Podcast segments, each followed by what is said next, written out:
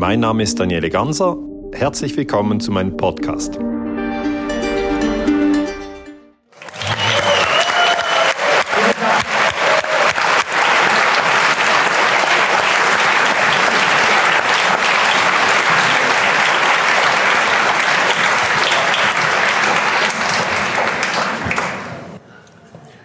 So, jetzt sind wir endlich beim Thema angelangt und bei den wunderbaren Gästen. Und äh, nachdem wir alle schon äh, gewissermaßen uns vorgestellt haben, also Verena hat gesagt, sie sei keine Feministin, sondern eine Emanze. Eine Emanze.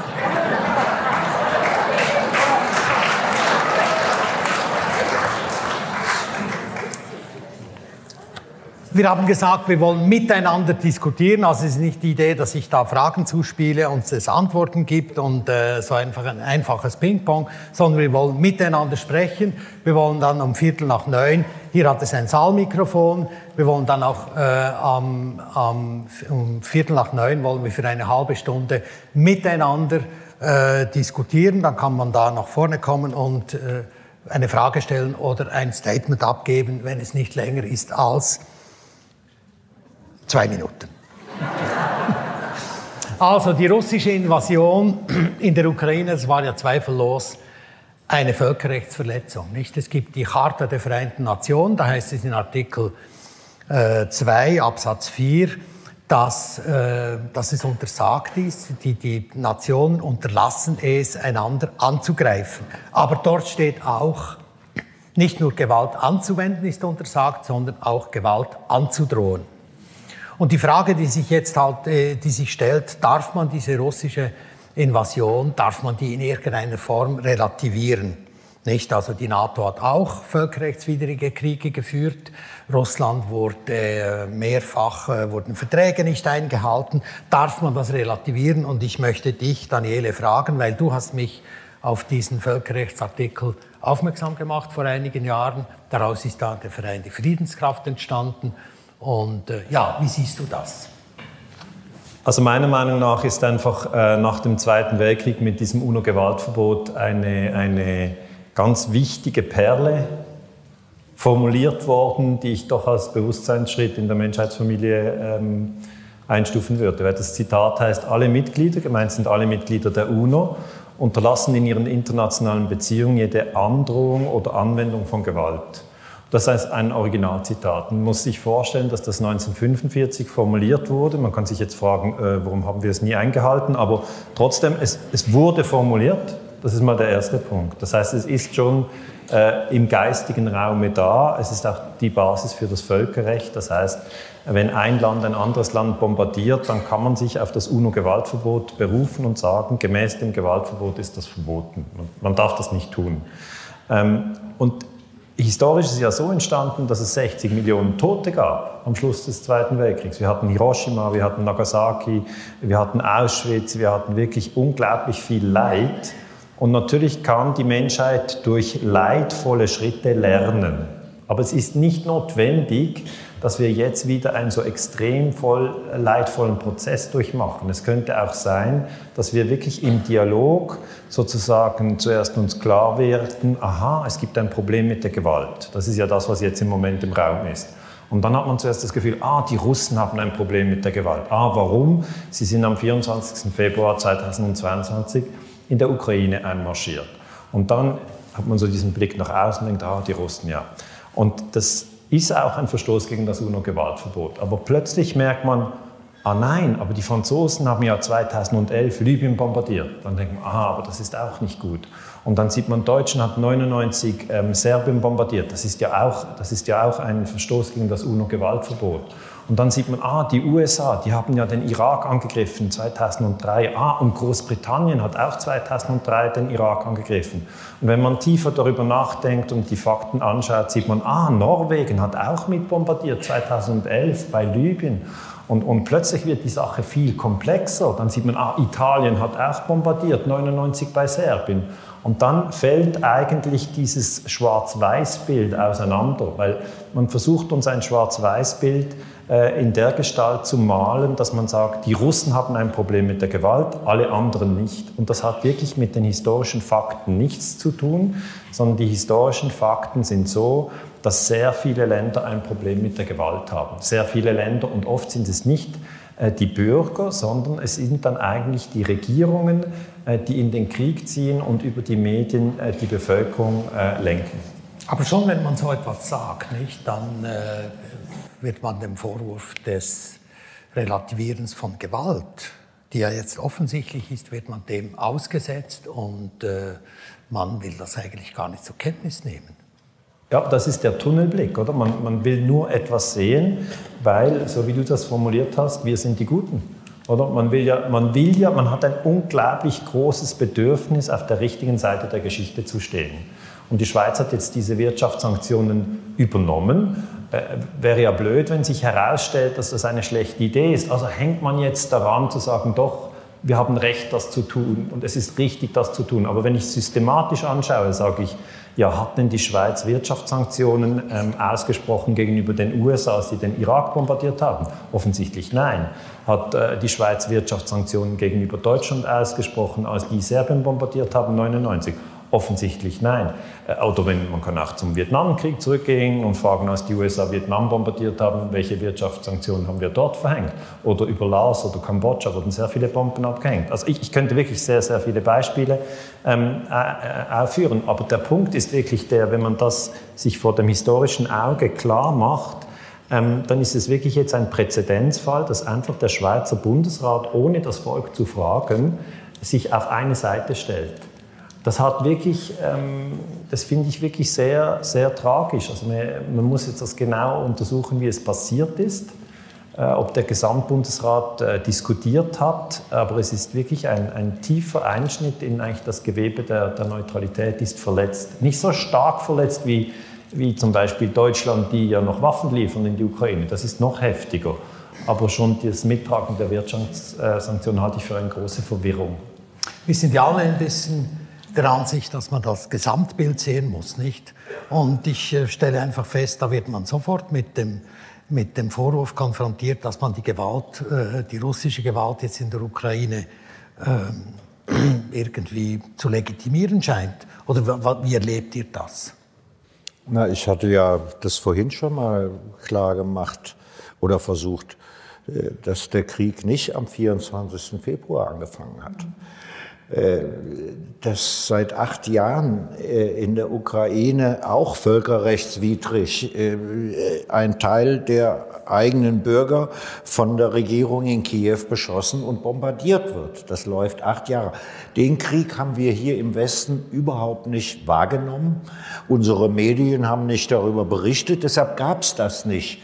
Die Russen haben jetzt bei der UN in Genf eingereicht eine Dokumentation, dass es 14.000 Tote äh, in dieser Zeit, Zivilopfer, gegeben haben soll. Ja? Also äh, äh, die kamen bei uns in, in den Nachrichten, in den Medien hier absolut nicht vor. Und ähm, deshalb ist es auch falsch, jetzt den Krieg am 24. mit dem alleinigen Aggressor äh, Russland äh, beginnen zu lassen. Es gab 2014 einen Umsturz Maidan äh, in der Ukraine. Der war nicht verfassungsgemäß. Äh, da wurde die Abstimmung mit Maschinengewehren im Parlamentssaal. Das ist keine demokratische Wahl. De, äh, das wurde äh, von einem Teil der Bevölkerung, von den Kantonen Lugansk und Donetsk nicht akzeptiert. Die haben deshalb gesagt Nein. Und so fing sozusagen der Bürgerkrieg an. Äh, was äh, aber hier auch bei uns, es gab dieses Minsk, die Minsk-Vereinbarung von Herrn Steinmeier und von den Franzosen noch mit äh, initiiert und auf den Weg gebracht. Und was mich maßlos ärgert, dass äh, eben genau Frankreich und Deutschland keinerlei Anstrengungen unternommen haben, äh, diesen Prozess äh, erfolgreich äh, zu, weiterzuführen, diese Gespräche. Es ging ja um eine friedliche Wiedervereinigung der Ukraine, indem man diesen Kantonen, die sich da abgespalten hatte, äh, Autonomie gewisserweise, Sprachrechte und so weiter äh, zuerkennt. Ja, äh, das wäre kein Problem gewesen. Politisch hätte man das so tun können. Äh, es wurde aber nicht getan. Und da muss man sich dann jetzt fragen, warum? Und dann kommt man zu der Einsicht und Erkenntnis, das ist hier kein Krieg der Russen gegen die Ukraine, sondern es ist ein Krieg der USA und der NATO gegen Russland. Äh, und die Ukraine wird benutzt sozusagen als, als äh, ja, letztlich Kanonenfutter äh, äh, für einen Stellvertreterkrieg. Und die Amerikaner haben es hier, äh, ähm, Lloyd, der Verteidigungsminister, glaube ich, vor zwei Tagen deutlich gesagt, ja, es geht uns darum, mit diesem Krieg Russland zu schwächen. Ja, äh, Regime Change in Moskau ist das eigentliche Ziel dieser Veranstaltung. Äh, und, und Wir haben da, Herr Bossart, Sie waren ja in dieser Zeit, wo das Minsker Abkommen hätte umgesetzt werden müssen, waren Sie in der Ukraine äh, im Auftrag der OSZE, die da in diesem Minsker Abkommen zwar nicht Garant, wie sagt man, Garantiepartei war, aber doch Kontrollfunktionen hatte.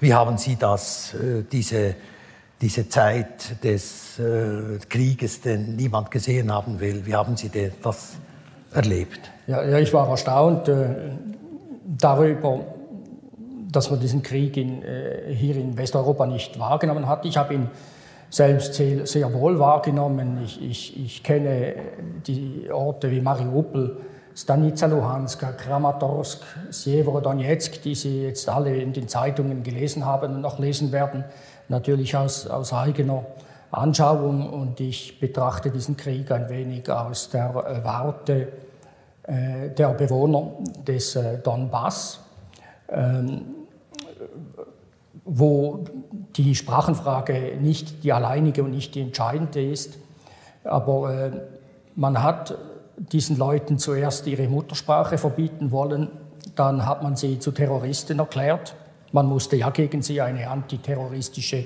Operation führen. Dann hat man ihnen irgendwelche freiwilligen äh, Soldateska äh, ins Land geschickt. Äh, ich habe die selber gesehen, das ist keine russische Propaganda. Ich habe das Bataillon Aidar und das Bataillon Azov selbst erlebt, könnte Ihnen ein paar Schmankeln äh, erzählen und, und jetzt schießt und dann hat man ihnen die Häuser zusammengeschossen, äh, Donetsk, die Stadt Donetsk wird auch heute wieder jeden Tag beschossen, äh, so wie sie es jetzt acht äh, Jahre äh, beschossen worden ist.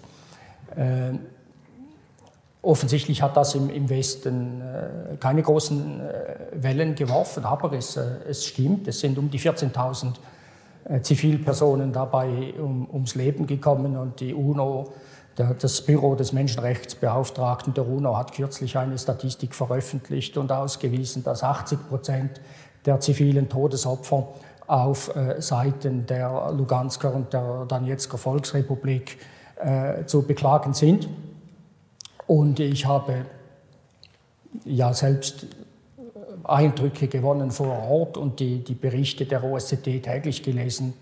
Und ich kann Ihnen schon etwa sagen, wer wann äh, wohin geschossen hat und dass es keine dritte Seite gibt, die äh, äh, Zivilpersonen und, und äh, Wohngebiete beschießt. Und äh, das spricht eben wieder dafür, was Sie sagten. Äh, der Konflikt wird eben zwischen Grau und Grau ausgetragen und äh, nicht äh, zwischen Schwarz und Weiß. Und um vielleicht auch noch auf Ihre Frage einzugehen, was für eine Rolle spielten Frankreich und Deutschland? In der Tat haben Frankreich und Deutschland äh, kurz vor einer massiven militärischen Niederlage der Ukrainer, die sich äh, im Februar 2015 in Debaltsevo eben abzeichnete, eingegriffen und haben diese Minsker Abkommen führend verhandelt. Die, die OSZE hat eine Helferrolle Vermittlerrolle gespielt und äh, äh, beide Seiten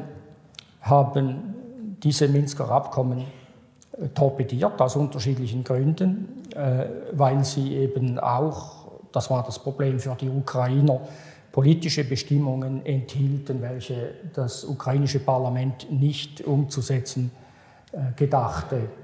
Äh, und, und so kam es, dass praktisch jeden Tag der Waffenstillstand verletzt wurde, und zwar auch mit schweren Waffen wo ich mir eben sicher bin, dass nicht ein Wehrpflichtiger in einem Schützengraben nachts äh, aus lauter Angst dann eben doch noch sein äh, Magazin in die Geografie entleert hat, sondern dass da wissentlich und äh, willentlich von Kommandeuren der Einsatz von Waffen angeordnet wurde.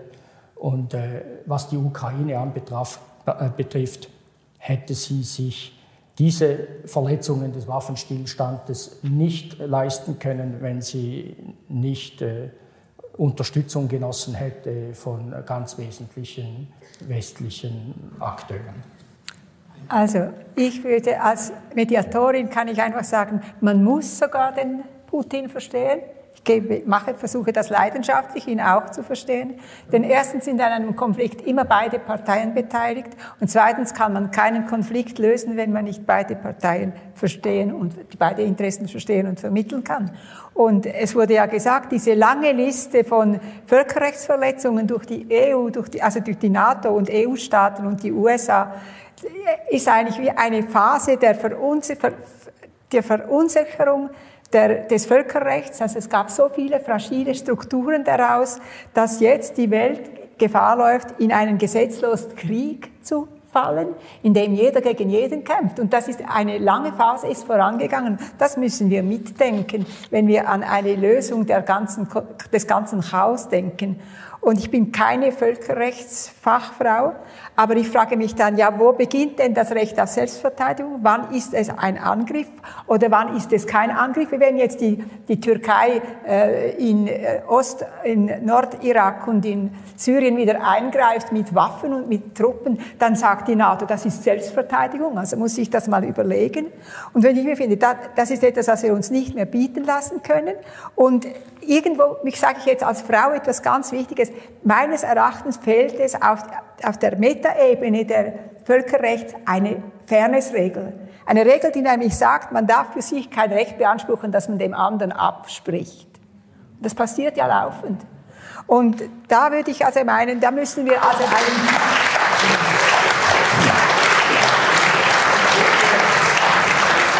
und weil ich, eben da möchte ich auch sozusagen euch Frauen und Männern im Saal aufbieten dazu, denken wir zusammen über neue Fair über Fairnessregeln nach, weil Männer definieren Fairnessregeln anders als wir Frauen. Das ist ein Problem und wir merken das nicht einmal, statt dass wir uns zusammensetzen und sagen, was wollen wir jetzt künftig von Fairness verstehen, sodass wir einmal diese, dieses globale Chaos wieder ein wenig in geordnete Bahnen bringen bei einem Krieg, wo man nicht genau weiß, worum es geht. Nicht? Also die Russen sagen zwar Entnazifizierung, okay, äh, ich glaube, das ist verständlich, äh, vor allem wenn man amerikanische Quellen über die äh, Nazi, wie soll ich sagen, das Atlantic Council, das ja wirklich absolut unverdächtig ist, das ist näher an der NATO kann man nicht stehen. Das Atlantic Council hat im letzten Sommer war das, glaube ich, einen Text veröffentlicht über die Nazi-Durchdringung der, der ukrainischen äh, Armee und Truppen. Und beim Titel haben sie gesagt, dieser Titel stammt nicht von er, von, von Russia Today, sondern den haben wir selber gemacht, weil er einfach ganz klar zum Ausdruck gebracht hat, wir haben ein Problem. So, also die Russen wollen die Nazifizierung, sie wollen die Entmilitarisierung. Das ist denke ich, plausibel. Aber wenn sich ein, ein Krieg äh, nicht verstehen lässt oder wenn er einfach andauert, dann äh, ist für mich schon ein gewisser Verdacht da, dass es eigentlich um mehr oder noch um anderes geht, nicht? Ich meine, was, hat die, was haben die USA in der Ukraine eigentlich verloren? Also äh, ich frage mich, worum geht es letztlich in diesem Krieg? Ich glaube, wir, wir müssen keine Angst haben, dass die Denazifizierung wieder so weit geht wie 1945. Ja, da sind Sie ja bis nach Berlin. Ja? und haben das Gott sei Dank. Ja? Ich bin froh, dass sie gekommen sind ja? Äh, äh, und äh, uns von den Nazis befreit haben. Das wird diesmal, denke ich, nicht so weit gehen, dass sie so weit gehen, sondern sie werden. Der Putin hat vorgestern, glaube ich, noch mal in der Rede es gesagt. Ja, wir wir können keinen Nachbarn dulden, der äh, antirussisch mit Waffen auf uns zielt oder so ähnlich. Ja, das, äh, darum geht's und darum geht's auch bei der sogenannten Denazifizierung. Ja, also den Russen geht es um das. Aber den Russen, die, Russland geht es um die Entnazifizierung und um die Entmilitarisierung. Und es geht auch, denke ich, um, die, um den Donbass, dass sie diese Gebiete sichern wollen. Ich denke, das ist von der russischen Seite plausibel. Aber worum geht es denn dem Westen? Warum kämpft die NATO? Na, die Warum geht es Regime Change in Moskau und danach in Peking. Also jetzt mal, ja. Das Aber ist der Plan. Hast du, du, hast doch die NATO jetzt über Jahrzehnte, also nicht, ich kann nicht sagen über Jahrzehnte verfolgt, aber du, du bist einer der besten Kenner der NATO, hast Bücher über die Geheimarmeen geschrieben, über die äh, Supermacht USA. Äh, warum, kämpfen, warum kämpft die NATO letztlich in, in der Ukraine? Also die NATO, ähm, dass man das versteht, wurde 1949 gegründet und sie hat gesagt, wir sind ein Verteidigungsbündnis, wir werden nur aktiv, ähm, wenn eines unserer Mitglieder angegriffen wird. Ähm, das heißt, sie hat eigentlich etwas versprochen, was sie nicht eingehalten hat.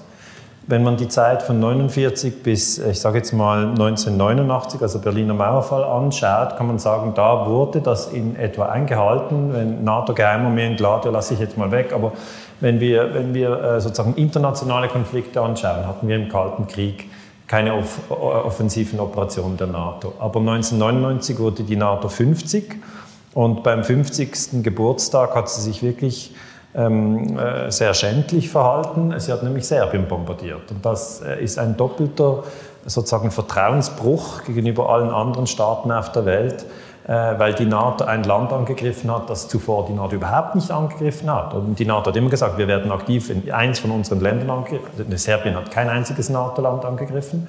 Äh, und zweitens gab es keinen ähm, Beschluss des UNO-Sicherheitsrates dazu. Und ich habe einfach den Eindruck, danach 2001 äh, kamen die Operationen in Afghanistan und so weiter. Das heißt, die NATO hat sich von einem Verteidigungsbündnis zu einem äh, Angriffsbündnis gewandelt. Aber wenn man das sagt, äh, wird man natürlich kritisiert, aber es ist trotzdem meine Analyse, das ist der erste Punkt. Und der zweite Punkt ist, es gab eigentlich ein historisches Moment im Jahre 1990, wo die NATO gar keine Feinde mehr hatte, aber sehr viele Rüstungsausgaben. Und ich habe ein bisschen den Eindruck, oder die Rüstungsausgaben sind ja jetzt auf 2000 Milliarden angewachsen im letzten Jahr. 2000 Milliarden, die USA allein haben 800 Milliarden, aber wenn man alles zusammennimmt, 2000 Milliarden, Deutschland will von 50 auf 80 Milliarden raufgehen. Also die Rüstungsindustrie boomt im Moment. Ähm, und warum? Ja, weil jetzt dieser Feind, dieser russische Feind, der der hat sich materialisiert. Und wie hat er sich materialisiert? Die Amerikaner haben, anstatt die NATO aufzulösen, diese einfach immer näher zu den Russen geschoben. Und ich halte das, wenn ich jetzt, wenn ich jetzt Besitzer eines amerikanischen Rüstungskonzerns wäre, fände ich das eine verständliche Idee. Ja?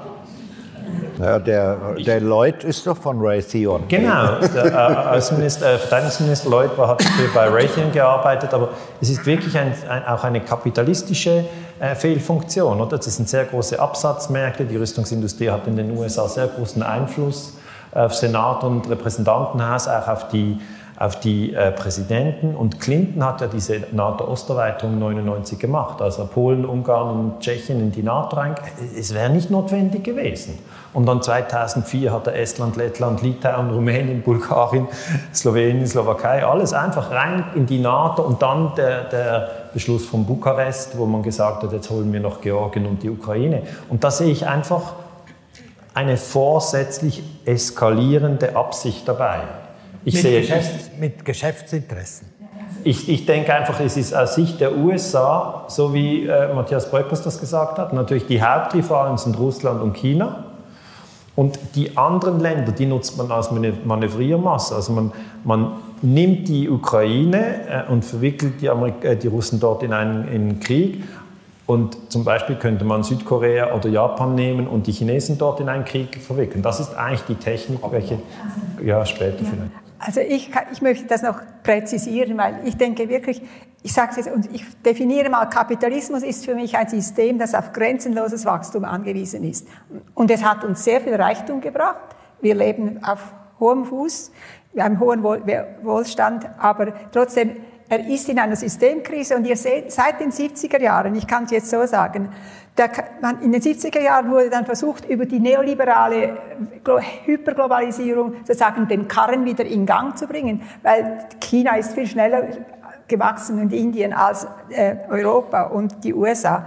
Und man hat dann gesehen, das funktioniert nicht ganz. Der Neoliberalismus ähm, trifft auf Widerstand nicht nur in China, sondern auch in der Schweiz mit, dieser, mit der Immigration. Oder? Man, kann, man sagt, machen wir offene Grenzen für alles, für Güter, für Kapital, für äh, Dienstleistungen, für Menschen. Dann gibt es ein Chaos und da wurde Widerstand dagegen äh, mobilisiert. Dann haben wir, seht an, die Finanzialisierung. Heute, der Kapitalismus konnte nicht mehr wachsen. Darum hat er jetzt hundertfache Verbriefungen. Das, äh, ähm, Finanzkapital ist dreimal so hoch wie das Realkapital. Heißt, es ist ein Problem, oder? Dann haben wir die Staatsverschuldung, weil der Staat versucht mit Money Easing sozusagen die Unternehmer dazu zu bringen, wieder äh, real zu investieren. Aber die investieren lieber in die Finanzkapitalismus als ins Reale, weil die Unternehmungen hier nicht mehr so wachsen können wie einst.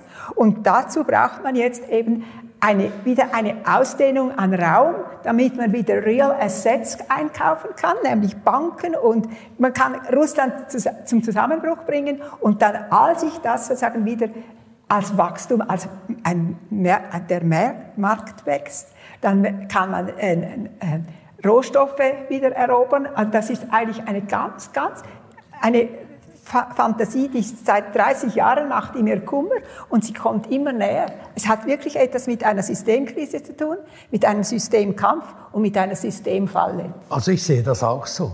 Ja, bin ich froh. Ja, ja, ich, nein, ganz eindeutig. Also für mich, für mich hat das Geld eine Wachstumsdynamik, die am Schluss die ganze Welt erobern muss und den Gesetzen äh, des Geldes, und zwar des, Gesetz, äh, des Geldes von der Wall Street und der City of London. Nicht, nicht das Geld der Menschen, sondern das Geld der, äh, der, äh, der beiden Finanzzentren muss diesem, äh, diesem Kommando unterworfen werden und, und alles, was jetzt seit dem Fall der Mauer eigentlich für mich geschehen ist, war ein ständiger Eroberungszug, weil Russland, das muss man natürlich auch im Auge halten, Russland ist äh, Ressourcenweltmeister, auch das größte Land hat bei den allermeisten wichtigen Ressourcen, sind die größten Vorräte in Russland. Und es ist ganz klar, dass man die Welt nicht erobern kann, ohne Russland äh, auch zu erobern. Und wenn ich jetzt äh, irgendwie da Stratege wäre, dann würde ich sagen, ja, eher zuerst Russland und dann China. China ist das größere Problem. Und, äh, und ich sehe das wirklich in dieser ich sehe das in, in, dieser, äh, in, die, in dieser Linie drin. Man sieht ja auch, ich weiß nicht, die Leute wissen nicht mehr, wie die Jelzin, wie, wie der Ausverkauf der russischen Firmen, wie das Jelzin gemacht hat, beziehungsweise äh, Jegor, Jegor, Gaidar und der... Genau, genau. Soll ich das schnell... Die haben gesagt, die konnten ja die, die, den Staatsbesitz nicht einfach so ins Ausland verkaufen, sondern der gehörte ja den, den, den Russinnen und Russen. Also haben sie gesagt, jeder Russe kriegt äh, ein oder zwei Gutscheine im Wert von, glaube ich, damals ungefähr 10.000 Dollar. Das ist ein Anrecht an den Firmen, die es da gibt. Und das ging 1992 ging der Verkauf los. 91, Ende 91 gab es eine absolute Finanzkatastrophe. Die Leute sind äh, absolut verarmt. Und die konnten natürlich, die, die wollten mit diesen Gutscheinen, was machten die mit diesen Gutscheinen, nicht? Wo sie gewissermaßen Besitzer war von Firmen und dann gab es ungefähr 600 äh, äh, Stellen, wo man diese Gutscheine an jeder Straßenecke, hätte ich gesagt, wo man diese Gutscheine für ein lumpiges, äh, ein paar Rubelchen, konnte man diese höchst wertvollen Gutscheine für ein paar äh, lumpige Rubel verkaufen, nicht? Und diese zentral, die, die gut organisierte Einkaufsstellen, äh, das waren sieben Oligarchen, die da besonders gut waren darin. Die wurden auch vom Ausland finanziert. Und der Chodorkowski zum Beispiel, jetzt muss ich aufpassen, das kommt dann im Internet, ich kann die Zahlen nicht mehr genau, aber der hat für ein paar hundert Millionen, die er bekommen hat als Kredit aus den USA, konnte er Gutscheine kaufen für Firmen im Wert von sechs Milliarden. Und auf diese Art wurde die, die äh, Russland ausverkauft. Und Putin hat dem tatsächlich ein Ende gesetzt. Und das hat den Westen doch ziemlich verärgert. Und seither äh, finden einfach ständig äh, Versuche statt, äh, Russland äh, in entweder Regime Change, indem man Protestorganisationen finanziert, da gibt es Dutzende davon nicht, ähm, oder indem man dann, wie jetzt im Fall der Ukraine, ein Land aufbaut, das Russland in ernsthafte militärische Schwierigkeiten bringen kann. Also für mich ist diese Entwicklung wirklich ein, ein, ja, ein, ein klares Bild eines, eines Finanzsystems, des Kapitalismus, das sich einfach erobern muss und am Schluss, wenn es nicht anders geht, halt mit Gewalt, weil es sonst untergeht. Darf ich da noch etwas ergänzen? ja es ist eigentlich ein, wenn ich sage, es ist ein Systemkampf, kann ich es jetzt auch noch präzisieren, weil natürlich macht jetzt Indien oder äh, China macht ja auch mit dem Kapitalismus, aber es ist eigentlich der liberal, das liberal-kapitalistische System, das gegen den Rest der Welt kämpft. Und ich sage jetzt auch das, was ich mit der Lüge gemeint habe. Die liberale Weltwirtschaft ist sozusagen ist ein System, wo man sagt, komparative Kostenvorteile, alle haben Vorteile. Und das ist die Lüge, weil es in diesem System gewinnt immer jener, der mehr Kapital hat, der die bessere Technologie hat, der die besseren Transportmittel hat und der einfach, der, der Schwächere fällt aus dem wird aufgefressen. Der hat ein kleines Vorteilchen, aber er wird aufgefressen die Distanz zwischen den ärmsten Regionen und den reichsten Regionen wird immer größer. Und wenn das nicht mehr funktioniert, wenn der liberale äh, äh, Welt, die liberale Weltwirtschaft aller westlicher Prägung nicht mehr funktioniert, dann macht man das Umgekehrte, dann greift man zum Krieg.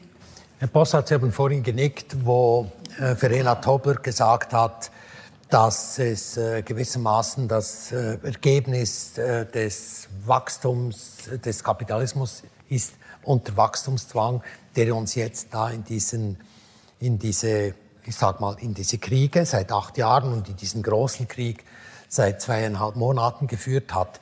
Spürt man denn das auf militärischer Ebene? Spürt man diesen finanziellen Oberbau auf militärischer Ebene überhaupt?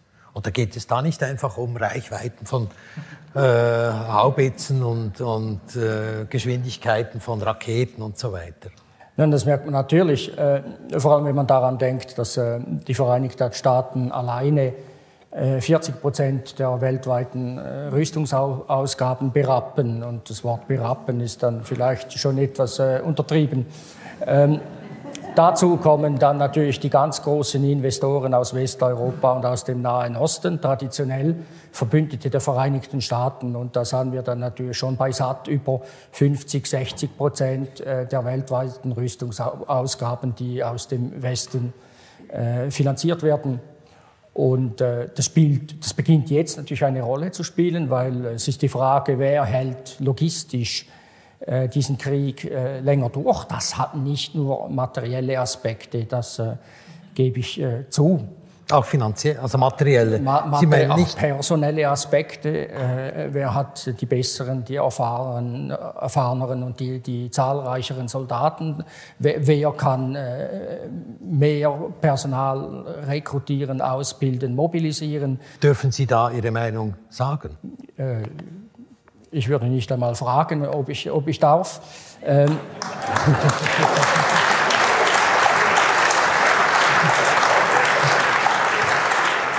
Und und, in der Tat natürlich, äh, es, es geht darum, letzten Endes, was hat Russland, was hat äh, Europa nicht. Äh, Europa hat die Arbeitskräfte, Europa hat das Know-how, Europa fehlen die Rohstoffe, die hat Russland. Also wären eigentlich die Voraussetzungen für eine gedeihliche wirtschaftliche Zusammenarbeit durchaus äh, gegeben. Aber äh, der Westen. Ist verboten seit 100 Jahren. der Westen hat immer noch dasselbe Russlandbild wie kurz nach dem Zusammenbruch der Sowjetunion. Das heißt, Russland soll seine Rohstoffe möglichst günstig zur Verfügung stellen und soll sich dann aber international politisch der Einflussnahme äh, enthalten. Und äh, irgendwann kam einfach der, der Moment, wo, wo, Russland diese Rolle nicht mehr äh, spielen wollte. Ähm, dank des wirtschaftlichen Aufstiegs äh, von äh, Ländern außerhalb Europas ist Russland jetzt nicht mehr gezwungen, seine Rohstoffe einfach zu verscherbeln. Und auf der anderen Seite äh, hat Russland eine, ein hohes Maß an, an Unterstützung von, von Staaten außerhalb Europas und Nordamerikas so dass es jetzt nicht mehr einfach äh, mundtot äh, zu machen ist. Da schätzen wir Europäer uns manchmal äh, selbst nicht richtig ein. Ähm, äh, wir glauben, unsere, unsere Ansichten seien weltweit die führenden. Ich hatte an der Moskauer Generalstabsakademie Kameraden aus äh, aus äh, Nicaragua, aus Angola und aus Vietnam. Und ich kann Ihnen sagen, im, im Dreieck so äh, Managua, Luanda, äh, Saigon oder Ho Chi Minh Stadt sieht man dann das eine oder andere schon noch etwas anders als bei uns.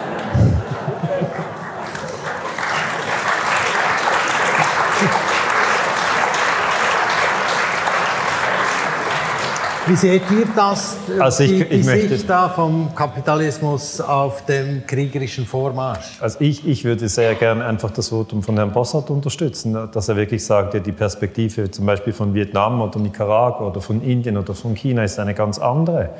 Und wir, wir täuschen uns selber, wenn wir hier in der Schweiz sitzen und die NZZ durchblättern, dann SRF, nein, wirklich, und dann SRF schauen und vielleicht, wenn wir denken, ich brauche noch internationale Lektüre zum Spiegel greifen. Ich, dann, ja.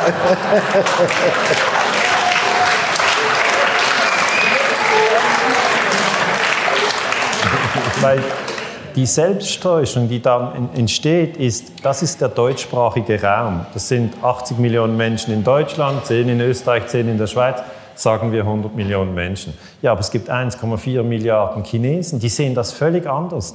Die Chinesen, die Chinesen haben, äh, wurden 99 in Serbien, haben ja die Amerikaner ihre Botschaft bombardiert. Die haben das schon nicht geschätzt. Die Amerikaner haben gesagt, wir hatten den falschen Stadtplan. Es ist wirklich, es ist passiert, es ist passiert. Ja, aber Sie haben es jetzt, jetzt wieder angesprochen, die Chinesen. Ja, als, die als, die Amerikaner da waren und gesagt haben, hier, ihr müsst jetzt Sanktionen machen, Russland, genau. dann hat die Sprecherin vom, ja, wir haben nicht vergessen, 1999, Klar. ihr habt unsere Botschaft bombardiert, wir werden Teufel tun und uns jetzt mit den Russen genau. äh, zerstreiten und hat den schönen Satz gesagt zu dem Amerikaner, also äh, in ihrer Presseerklärung, ihr wollt, dass wir jetzt unseren Freund, äh, dass wir euch helfen, unseren Freund zu erwürgen, damit ihr uns hinterher leichter erwürgen könnt. Ja, das ja aber die Chinesen, oder die, man muss, man muss, wenn man in die chinesische Geschichte einsteigt, muss man sehen, die haben sehr große Strategen in der chinesischen Geschichte und sie haben jetzt ein langes Jahrhundert äh, der Demütigung eigentlich hinter sich. Also im 19. Jahrhundert wurde es von den Europäern gedemütigt, weil sie militärisch rückständig waren. Chinesische Historiker schreiben, wir haben den Gegner noch gar nicht gesehen, als die Kugeln uns getroffen haben. Und dann waren sie extrem überrascht. Und das war dann zuerst Niederlagen gegen England und Frankreich. Sie haben wirklich unter dem europäischen Kolonialismus gelitten. Und dann später äh, haben sie gesehen, ähm, wie eben die Amerikaner versucht haben zu intervenieren. In, in, China kann man jetzt alles weglassen, geht zu weit. Aber der Punkt ist der, Xi Jinping, der Präsident von China, und Putin sind im Februar als die Olympischen äh, Winterspiele in Peking eröffnet wurden, hat irgendwie viele nicht interessiert. Äh, aber es war doch eine wichtige Aussage. Putin und Xi Jinping haben sich hingestellt und haben gesagt, wir möchten nicht, dass die NATO-Osterweiterung fortschreitet und wir möchten explizit nicht, dass die Ukraine in die NATO gezerrt wird. Und das halte ich für einen sehr, sehr wichtigen Moment, weil China zuvor sich meines Wissens nie äh, so explizit zu europäischen Angelegenheiten geäußert hat. Und das ist jetzt nicht eine Zufallsbemerkung und Xi Jinping wusste am Morgen eh nee, nicht nee. was reden und dann hat er halt das gesagt, sondern Sie haben ja einen Vertrag, diese äh, Joint äh, Statement, ne? Aha, das, ja, das auch. so eng wie jetzt China und Russland waren die, ich weiß nicht, äh, äh noch nie. Ja, da passt keine, äh, kein Blatt Papier im Moment zwischen. Ja? Und das finde ich einfach, wenn wir das als Schweizer und Schweizerinnen ein bisschen beobachten, dann sollten wir nicht nur sozusagen sagen, ja, schreibt der Tagesanzeiger äh, das Gleiche wie die Solothurner Zeitung und so irgendwie in diesem Spannungsfeld sich ein Bild machen, sondern dann sollte man sich fragen, wie beurteilt China die Invasion?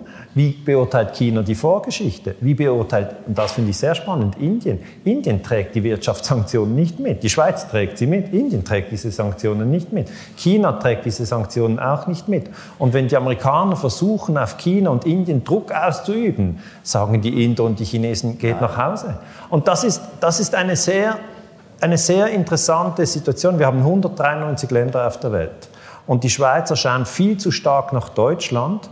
Die Deutschen sind extrem unter Druck von den Amerikanern. Das geht so weit, das geht so weit, dass als Deutschland beschlossen hat, Gepard-Panzer in die Ukraine zu liefern, was wirklich also eine, eine größere Dummheit ist, kann ich mir gar nicht vorstellen. Das wird entschieden auf dem Luftwaffenstützpunkt ja, Rammstein. Rammstein. Also die Amerikaner fliegen nach Deutschland auf ihren Luftwaffenstützpunkt, sagen der Regierung, wir können leider nicht nach Berlin kommen, können bitte nach Rammstein. Es ist so, die deutsche Verteidigungsministerin geht nach, alle müssen antanzen. Und wird, und wird dann hinterher gelobt vom, vom Genau, so im Sinne von, jetzt hast du es gut ja. gesagt und so, hast gut abgelesen. Und der Punkt ist der, oder? Da fehlt ja in Deutschland jedes strategische freiheitliche Denken, weil Deutschland müsste eine Freundschaft mit Russland pflegen. Und tun sie nicht, weil die Amerikaner ihnen sagen, äh, führt bitte Krieg gegeneinander, das ist eine tolle Idee. Jetzt es ist wirklich für mich, ich muss mich natürlich dann beruhigen und sagen, nun gut, dann ist das jetzt halt so. Aber manchmal denke ich schon, ist das notwendig, das nochmal zu machen? Krieg zwischen Deutschland und Russland, braucht es das? Und die Antwort ist eigentlich, es braucht es nicht. Es wäre nicht notwendig.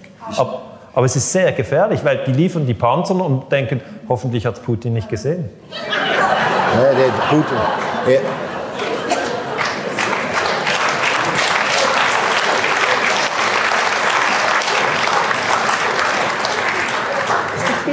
nicht ganz so sicher. Also ich denke, in Deutschland sind es auch verschiedene Fraktionen wie in der Schweiz. Und was ich in Deutschland eben beobachte, also wenn man, ich muss jetzt leider, ich bin sehr grün, aber die Grünen, die sind, das ist fast ein faschistoidischer Zug, der da äh, plötzlich wieder hervorkommt. Die Anna-Lena Baerbock, die sagt, wir stärken unsere Wehrhaftigkeit und über Wehrhaftigkeit können wir von Estland, Lestland, Litauen und, äh, und Estland lernen. Das sind aber all, uralte, und Ukraine, das sind uralte, also Verbündete der Nazis, oder? Wo immer noch verehrt werden, die entsprechenden Vertreter, und äh, wo auch, äh, es auch äh, Monumente gibt, die Feiertage ja, für diese Nazis. Und jetzt meine ich wirklich, das ist etwas Unheimliches im freudschen Sinn, das vielleicht da wieder hervorkommt. Denn ich habe etwas ausgegraben, ich habe das euch in der Pause erzählt, die UNO-Resolution vom 22.09.21, das war eine Resolution, in der ausgedrückt wurde die tiefe Sorge über die Glorifizierung der Nazi-Bewegung, des Neonazismus und ehemaliger Mitglieder der Waffen-SS das wurde dort festgehalten. Und zusammen auch gegen den Rassismus. Und stellt euch vor, diese Resolution wurde von 130 Ländern angenommen. 49 Länder enthielten sich, darunter die, die ganzen NATO-Staaten, Austra Australien, also die, alle die Angehörigen de, des Westens, plus unsere Schweiz haben sich der Stimme enthalten. Zwei Staaten stimmten dagegen, die USA und die Ukraine. Ja. Also ich meine, das ist entlarvend, was da ja. vor, bevor, der, bevor, der, Krieg losging, in der UNO passiert ist. Aber ich kann das nirgends lesen. Äh, es war in der OSZE damals nicht anders. Ich kann mich an die Diskussionen in der Wiener Hofburg sehr gut erinnern. Äh, die Ukraine hat natürlich sehr schnell verstanden, dass diese russische Resolution äh, sie in ein schlechtes Licht stellen wird und das aus meiner Sicht nicht ganz zu Unrecht. Ich habe dann sehr gestaunt, dass sich wenigstens Kanada der Stimme enthalten hat, weil in Kanada gibt es eine sehr große ukrainische Diaspora, die zuweilen etwas Mühe äh, bekundet, sich vom Nationalsozialismus abzugrenzen. Ähm, dasselbe äh, kann man natürlich auch über patriotische Kreise sagen, in, äh, im, namentlich im Westen der Ukraine. Und wenn Wladimir Putin von Entnazifizierung der Ukraine spricht, dann spricht er eben genau dieses Problem an. Und äh, ukrainische Diplomaten wurden, mir, wurden dann nie müde, mir zu erklären, dass ja die rechtsextremen Parteien ja nur zwei, drei Prozent Stimmen bei den Wahlen erhielten. Das Problem besteht aber darin, dass diese Leute alle Waffen haben und äh, durchaus in der Lage sind, eine ukrainische Regierung im Präsidentenpalast in, in, in Kiew äh, massiv unter Druck zu setzen. Und äh, das ist meine persönliche Theorie, aber ich denke, solange diese Verbände nicht zerschlagen sind, solange, so, solange äh, diese, die Angehörigen dieser Verbände nicht hinter Schloss und Riegel sitzen, wird Russland jetzt in diesem Krieg nicht locker lassen. Und äh, äh solange diese Leute so großen Einfluss ausüben können auf die ukrainische Politik, äh, sehe ich keine Chance für eine Friedensregelung. Wir müssen unbedingt noch eine Frage weiterkommen, bevor wir dann das Saalmikrofon anstellen. Äh, wir haben ja jetzt gesehen, dass der Krieg eigentlich einen, ja, nicht alle sind, glaube ich, dieser Meinung, aber doch, es gibt eine gewisse, eine gewisse Meinung da in unserer kleinen Runde, dass die, die wirtschaftlichen größeren Zusammenhänge eigentlich diesen Krieg begünstigen und vielleicht auch seine tiefere Ursache sind. Nicht der Kapitalismus, der erobern muss. Und jetzt äh, wurde ja ein ziemlich heftiger Wirtschaftskrieg erklärt gegen Russland. Und ich habe mich immer gefragt, ja, wenn die Schweiz sich daran beteiligt, dann ist sie, das ist eigentlich bereits eine Kriegshandlung.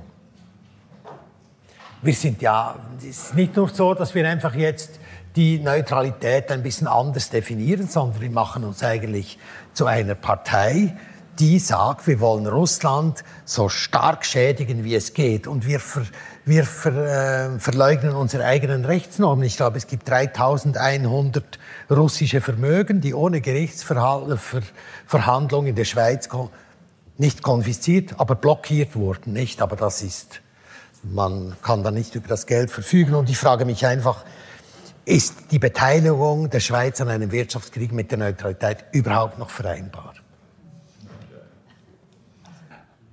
Also ich finde, ich bin ja Deutscher, aber die Schweiz, die Schweiz hat das völlig ohne Not gemacht. Es bestand überhaupt kein Grund, also Überflugrechte den Russen zu verweigern. Ist doch lachhaft, ja.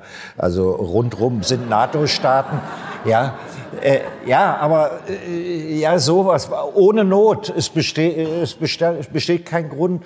Und äh, diese Dienstfertigkeit sozusagen äh, oder Beflissenheit, ja, der vorauseilende Gehorsam gegenüber USA und NATO, der, der muss wirklich nicht sein. Und ich verstehe nicht, hier, Daniela hat es ja vorhin gesagt, also das wäre schon interessant mal zu recherchieren. Äh, wie kommen denn so wirklich fundamentale Entscheidungen? Das In vier äh, Tagen, weißt du, 24. Februar. Ex und Hop, wie, wie, wie, der 24. Zack. Februar war die Invasion. 28. Februar sagt der Außenminister Ignazio Cassis, äh, wir tagen die Wirtschaftssanktionen der Europäischen Union mit. Und ich, viele haben das gar nicht genau mitbekommen, dass das ein fundamentaler Wechsel ist in der Schweizer Geschichte. Es ist wirklich. Und, und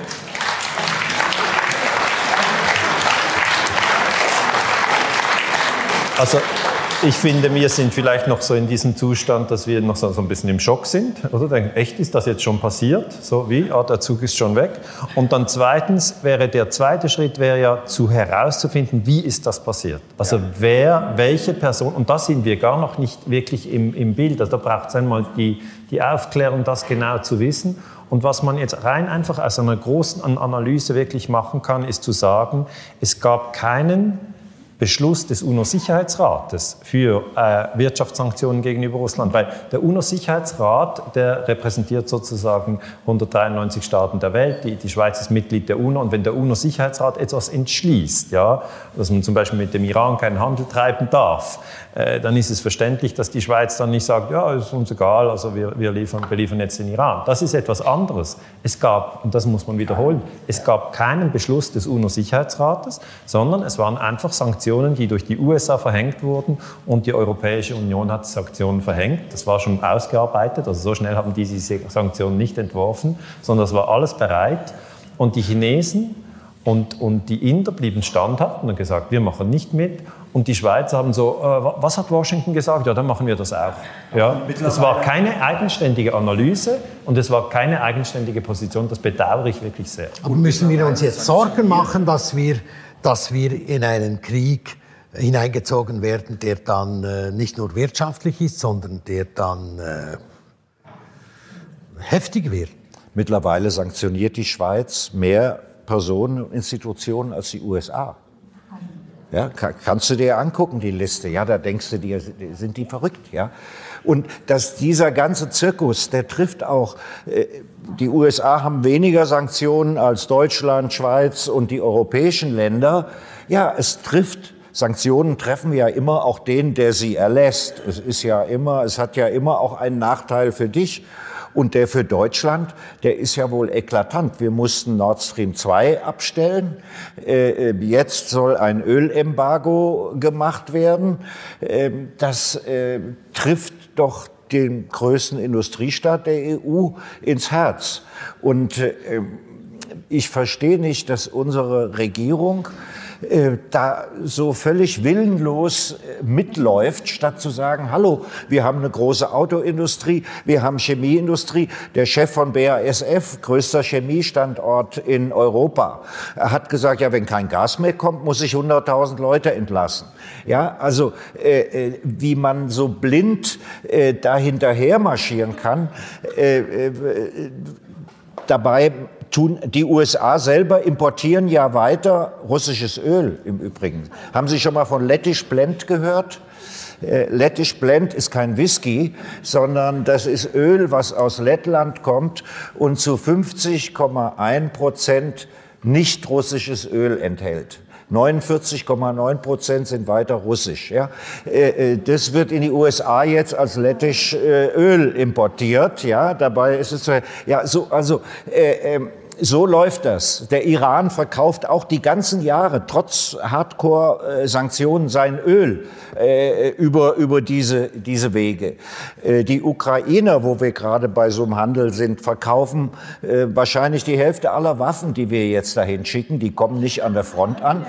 Äh, äh, ja, äh, das die Russen machen sehr viel kaputt. Die haben die Lufthoheit, die sehen alles, was reinkommt. Wenn da wieder 100 Panzer oder 50 auf dem, auf dem Zug reingekommen sind, dann werden die zwei Tage später kaputtgeschossen in einem Depot. Und der Rest, der übrig bleibt, wird von Oligarchen nach Afrika oder sonst wohin verhökert. So, so sieht's im Moment leider aus. Ja. Christoph, darf ich noch, darf ich noch, dies, noch einen Punkt zu, zum Wirtschaftskrieg? Weißt du, das ist schon ein wichtiger Punkt. Man gibt den Menschen den Eindruck, dass der deutsche Wirtschaftsminister Habeck, auch von den Grünen, dass der dann nach Katar fahren kann. Hat er auch gemacht. China. Katar hat natürlich Libyen bombardiert, das ist was ganz anderes. Und dann, und dann hat er, kommt er zurück und sagt, wir hatten produktive Gespräche. Ja, der Endkonsument in Deutschland denkt, ah, wenn wir das Erdgas von Russland nicht mehr haben, dann haben wir das von Katar. Aber das ist Augenwischerei. Es ist nicht möglich, das russische Erdgas in diesem Jahr und auch nicht im nächsten Jahr vollumfänglich zu ersetzen. Ist einfach nicht möglich. Und dann ist es eine Augenwischerei den Menschen gegenüber, wenn man sagt, wir haben das alles wunderbar vorbereitet. So ist es nicht. So ist es eben nicht.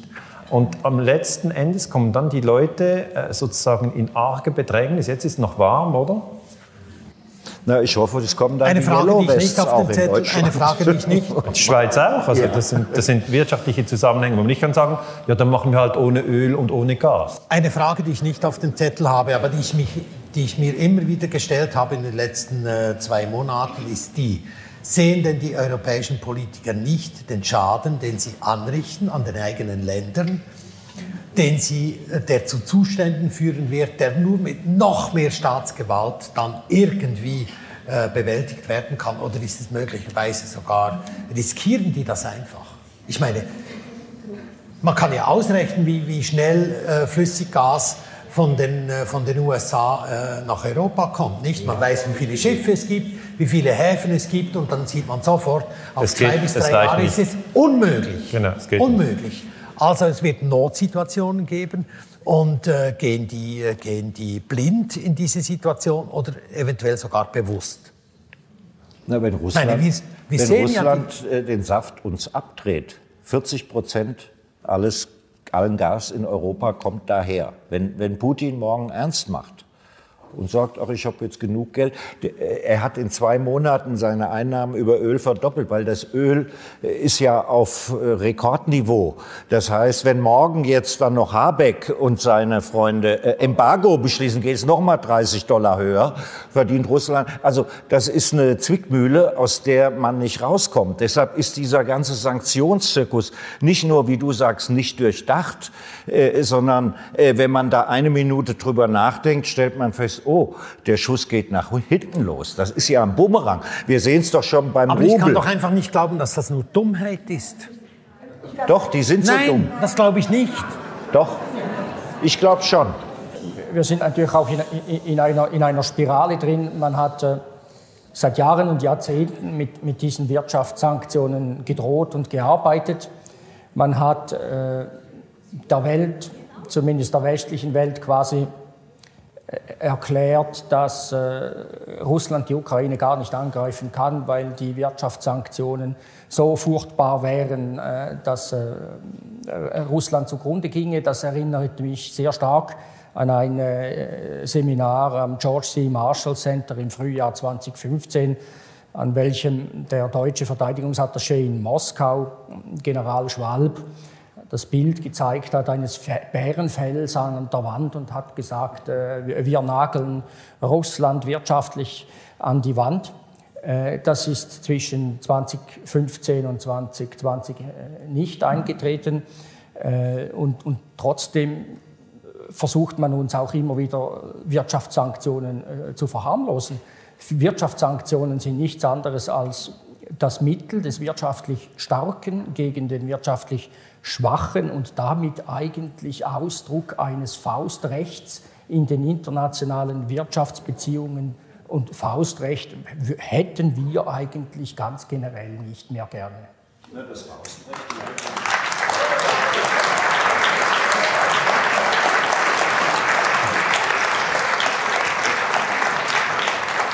Also, das, Sa- das Saalmikrofon ist jetzt angestellt. Da kann man da nach vorne kommen, seinen Namen sagen und etwas äh, sagen, möglichst natürlich. Das, das Faustrecht, äh, Und wir wollen, wir sollten noch ganz kurz die Frage an, äh, wie, wie kann die Schweiz jetzt die Neutralität wiederherstellen? Was können wir tun? sie kann sie morgen erklären. Na, du und ich. Du, du bist Deutscher, du kannst nicht. Nein, wir was. Also wir, wir müssen ja zuerst wieder mal etwas Glaubwürdigkeit äh, zurückgewinnen. Wir haben hier relativ viel verspielt. Ähm, natürlich war es richtig, äh, von offizieller Seite die Invasion in der Ukraine ganz klar als Völkerrechtsbruch äh, anzusprechen. Sollte man aber nicht tun, ohne dass man dann äh, innerhalb äh, vernünftiger Frist dann auch einmal daran erinnert, dass Serbien 1999 äh, ein äh, eklatanter Völkerrechtsbruch war. Das ist offizielle Ansicht der, der Schweiz, dass äh, die Intervention in Libyen zumindest äh, völkerrechts nicht widrig, aber doch problematisch war, dass im Fall von Afghanistan dann irgendwann die Grenze zur Selbstverteidigung äh, überschritten wurde. Der Einsatz wurde ja nach 9-11 äh, beschlossen und irgendwann ging es dann einfach äh, äh, viel weiter. Also wir müssten erst einmal etwas Glaubwürdigkeit äh, zurückgewinnen und zweitens müssten wir einmal sagen, es gab ein äh, völkerrechtlich sogar bindenden mittlerweile Vertrag für die Regelung des Konflikts in, in der Ukraine, die Minsker, die Minsker Abkommen, die drei. Äh, und, und da müssten wir äh, wieder zurück, quasi zurück auf, auf Feld Null und nicht jetzt unbesehen äh, die ukrainischen Forderungen mittragen, wonach jetzt Donetsk und Lugansk und, und, und auch die Krim zurückzuerobern äh, seien. Und äh, wir müssen uns einfach dessen bewusst sein, dass Wirtschaftskrieg äh, völkerrechtlich leider nicht geregelt ist, was Neutralität militärisch bedeutet. Das ist in der Hager Landkriegsordnung seit über 100 Jahren äh, messerscharf definiert und äh, wir, wir müssten vielleicht selbst einmal die Diskussion anstoßen, inwieweit sind politische und wirtschaftliche Sanktionen völkerrechtlich gerechtfertigt. Und dann kämen wir wieder zu einem Stück Glaubwürdigkeit und vielleicht irgendwann dann wieder auch einmal zu einem gewissen Verständnis für unsere Form der Neutralität. Also, ich habe eine. Ich,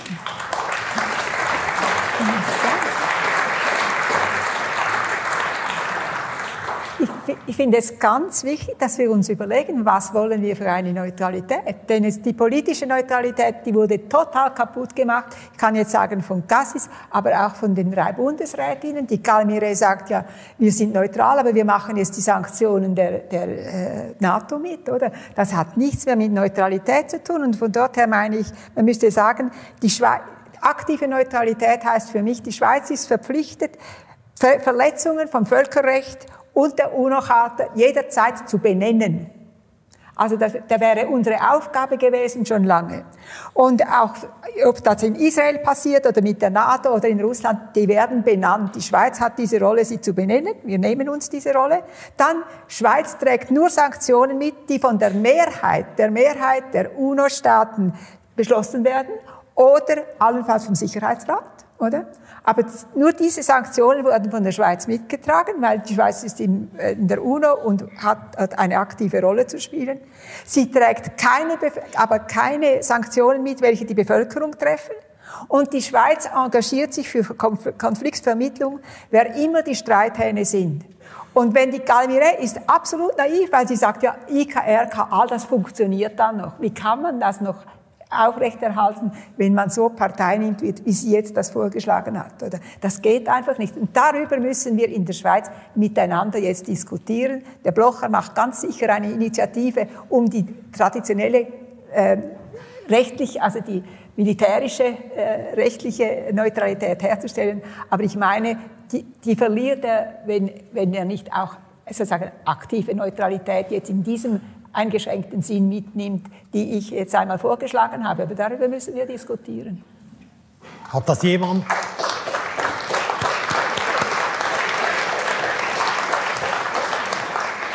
Haben alle diese Vorschläge mitbekommen? Ich finde die super. Die sind wirklich gut. Ja, ja. Die müsste man aufschreiben Sie, ja, du, sind, du ja schon, Sie sind ja schon ein bisschen aufgeschrieben. Ja, ja, ja. Wir haben, wir haben ein paar Tage nach der Invasion ähm, äh, haben wir über einen, äh, was war das, ein, ein Manif keine Ahnung, was war es, ein Manifest? Ja, eine Erklärung. Eine Erklärung, genau. Wir haben über eine Erklärung da hin und her diskutiert. Es gab dann sprachliche, ähm, ja, wir waren nicht ganz ganz kleine Meinungsverschiedenheiten und ich hatte dann zu viel zu tun und das Ganze ist in der Schublade äh, verschwunden. Aber ich denke schon, dass man, dass es etwas braucht, hinter dem man wirklich stehen kann. Und ich muss sagen, was du jetzt gesagt hast, finde ich wunderbar. Der Punkt ist natürlich, wir sind hier zwar 450 Leute und äh, die, die Schweiz hat sich ja jetzt schon halbwegs äh, korrekt auch verhalten, finde ich, weil sie äh, für die Gepard-Panzer die Munition nicht liefert. Ja, ja. Die Deu Die Deutschen ja, Waffen liefern wir nicht. Die Mitte, Waffen die, pass auf, die, die, FDP und die Mitte und, noch, und die äh, Grünliberalen, die wollen das jetzt. Man darf an demokratische Staaten ja, ja. darf man Waffen liefern. Ja, das ist eine, das ist die, eine die, Umgehung aller traditionellen die, Regeln. Die Grünen sind ja eh jetzt olivgrün mittlerweile. Ja. Äh, und äh, aber ich wollte noch. Ich meine, die Frage ist doch existenziell. Was machen wir, nicht? Ich meine, ich will einfach nicht in einem Land leben, das akut gefährdet ist, äh, Kriegspartei zu werden und, und ja. Ah, nein. Na, vor allen Dingen hätte die Schweiz, wenn sie äh, äh, ihre Neutralität jetzt nicht so einfach weggeschmissen hätte, äh, auch eine Möglichkeit für die, wir müssen uns doch auch mal Gedanken machen, was sollen aus der Ukraine werden? Ja? Äh, die Russen äh, werden wir da nicht vertreiben können. Das Land wird wahrscheinlich geteilt werden, so ähnlich wie Jugoslawien. Äh, äh so, ja. Äh, wie könnte denn eine ja, Vereinigung aussehen? Könnten es da autonome Kantone geben? Kann die Ukraine eine Eidgenossenschaft werden? Nein. Aber jetzt, ich möchte jetzt, dass wir da in der Neutralität bleiben und nicht wieder. Das ist, finde ganz wichtig, dass wir jetzt miteinander über die Neutralität und was machen wir, deine ja, Frage ich, ich wollte die der ja. Ukraine vorschlagen, diese Neutralität. Nein, ja. wir müssen in der Schweiz Neutralität wiederherstellen. Und die Frage ist, wie machen wir das? Und ich plädiere ich wirklich dafür, möglichst breite Allianzen. Der Blocher ist besser als gar nichts, aber ich würde sagen, es gibt zum Beispiel auch Libertäre. Ich bin eine Linke, aber es gibt Libertäre, die genauso denken. Das geht nicht so weiter. Da müssen wir jetzt ganz viele Allianzen suchen das, oder selber eine Initiative machen, damit diese äh, Neutralität eben nicht einfach in der Hagen-Konvention festgeschrieben ist, sondern dass wir unsere eigene Neutralität selber definieren. Und daran müssen wir jetzt arbeiten. Dass das dann in der Ukraine auch gut kann, ist schon gut.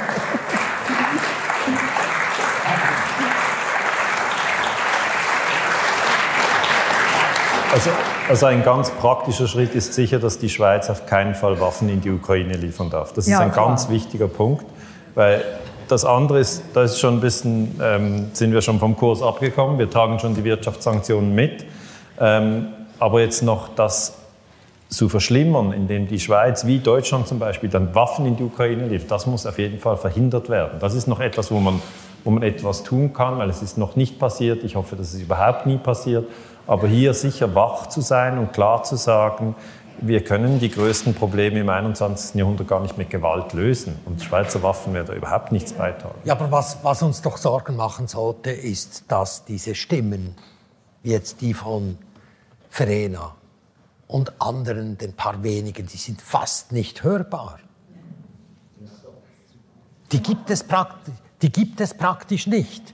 Neutralität ist plötzlich, ich weiß auch nicht, was die, die Leute unter Neutralität, die, die, die, die stellen sich vor, wir sind da, äh, keine Ahnung, aber wir sind auf dem Weg, Teil eines Krieges zu werden. Wenn wir, wenn wir nicht unsere Neutralität wiederherstellen. Und ich bin überhaupt nicht ein Freund der bequemen Neutralität, wo die Reichen ihre ihre Söhne und Töchter an der Genfersee die Institute schicken können, wo sie ihren äh, zweifelhaften Geschäften nachgehen können und wo sie in Ruhe gelassen werden, sondern ich bin, ich bin absolut für eine aktive Neutralität, die sich am, am Frieden orientiert und dann, äh, ja, und nicht schweigt. Da gibt es eben ein zweites Problem, das wir haben, ein gewaltiges. Und, daran müssen, es, und zwar, weil wir nicht mehr richtig informiert werden. Also wenn ihr, ich, ich, ich nehme jetzt das Schweizer Fernsehen. Diese Lucia Circhi oder wie sie heißt, das ist eine katastrophale Berichterstatterin, die verletzt sämtliche journalistischen Regeln, die man, sie, Sie sagt immer ihre affektgeladenen Meinungen, Urteile über den Krieg, aber sie nie habe, ich, ich, habe von dieser Frau nie einen, sozusagen, wie das der, der äh, Michael Lüders macht oder der Ulrich Tilgner oder die, die Karin Leukefeld, nie äh, versucht sie zu verstehen, was sind für Interessen im Spiel. Keine Sachinformationen, aber keine einzige erhalte ich von dieser Frau. Ich finde das eine Katastrophe und das wird jeden Abend dem Schweizer Volk serviert. Dann müsst ihr euch nachher noch fragen, weshalb die alle so dumm geworden sind. Also, ich finde, das eine Katastrophe. Und also zu, zur, Entschu zur, Entschuldigung dieser jungen Frau, sie ist sehr jung. Und da meine ich, ja, wenn man jung ist, ist man noch nicht sehr komplexitätsintelligent. Aber dass da nicht eingegriffen wird, das wird man erst mit dem Alter, dass da nicht eingegriffen wird von der, Be von der Behörde, also das finde ich wirklich, und es gibt noch andere, die so Bericht erstatten. Eben das ist das, was du gesagt hast, das ist ein Gefühl. Und ich finde, Gefühle sind ganz wichtig. Man muss auch Mitleid haben, man muss aktiv werden, wenn jemand leidet. Aber gefühlte Neutralität, das ist nun etwas, was ich sage, ich kann mir eigentlich nur ein Urteil bilden, wenn ich Sachinformationen habe, weil meine Gefühle geben vor allem Informationen über mich und meine Person, aber niemals über die Welt dort draußen, so tellt Geld. Und da müssen wir, das ist ein zweiter großes Problem, weshalb sind wir in der Schweiz im Moment so verdreht, weil wir der Journalismus ist abgetreten.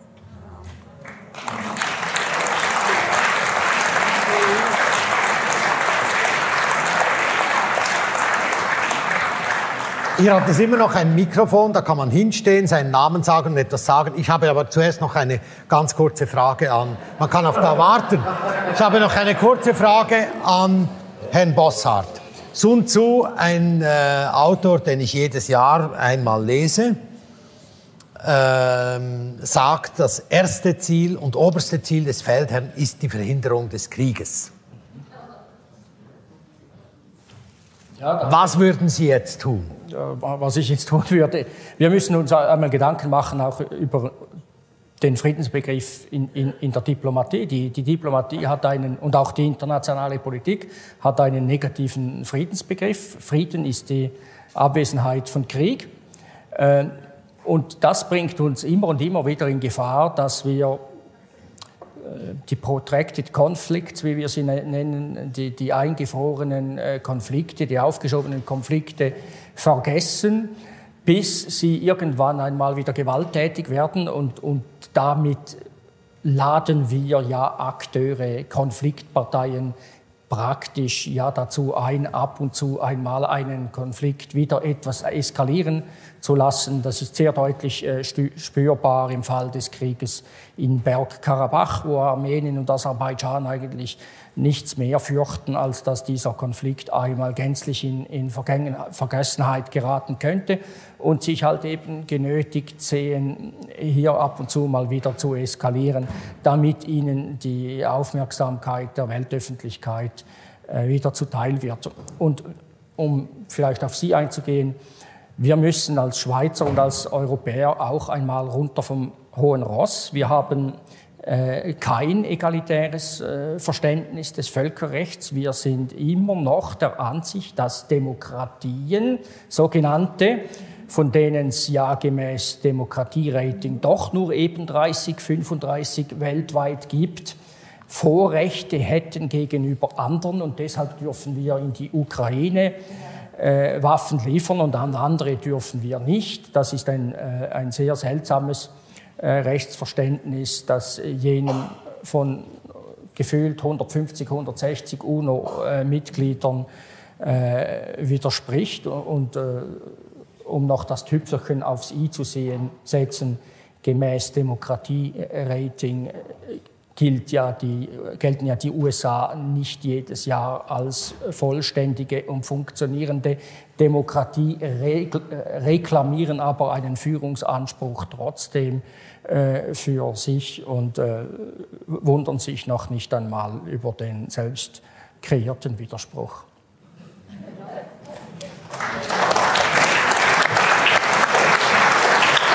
Meine